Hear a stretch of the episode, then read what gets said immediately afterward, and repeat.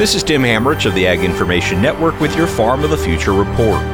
Ag Secretary Tom Vilsack says his agency is investing $73 million in 21 projects throughout the first round of the Meat and Poultry Processing Expansion Program. Vilsack says the funds distributed under the program are intended to help increase production capacity across the supply chain increase competition and expand capacity, strengthen the supply chain, make sure that we fostered a producer focused business model, strengthen local and regional food systems, reduce barriers to processing, did things at scale, helped to create jobs, and over time lower costs for consumers by expanding choice.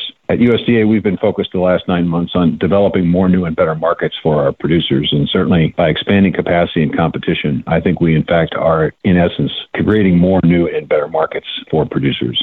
The funding will also get used to help jumpstart independent processing projects. This required a comprehensive approach as we approach this. It required programs that would provide resources for new and expanded capacity and markets provide resources for strengthening the supply chain between the farmer and the consumer, and making sure that there was the availability of credit uh, when the opportunities or circumstances required it. We announce awards supporting all three aspects of this approach into the President's plan for fair and competitive markets. Vilsack said these investments will create more opportunities for farmers and ranchers to get a fair price for what they produce. With the Ag Information Network, I'm Tim Hammerich.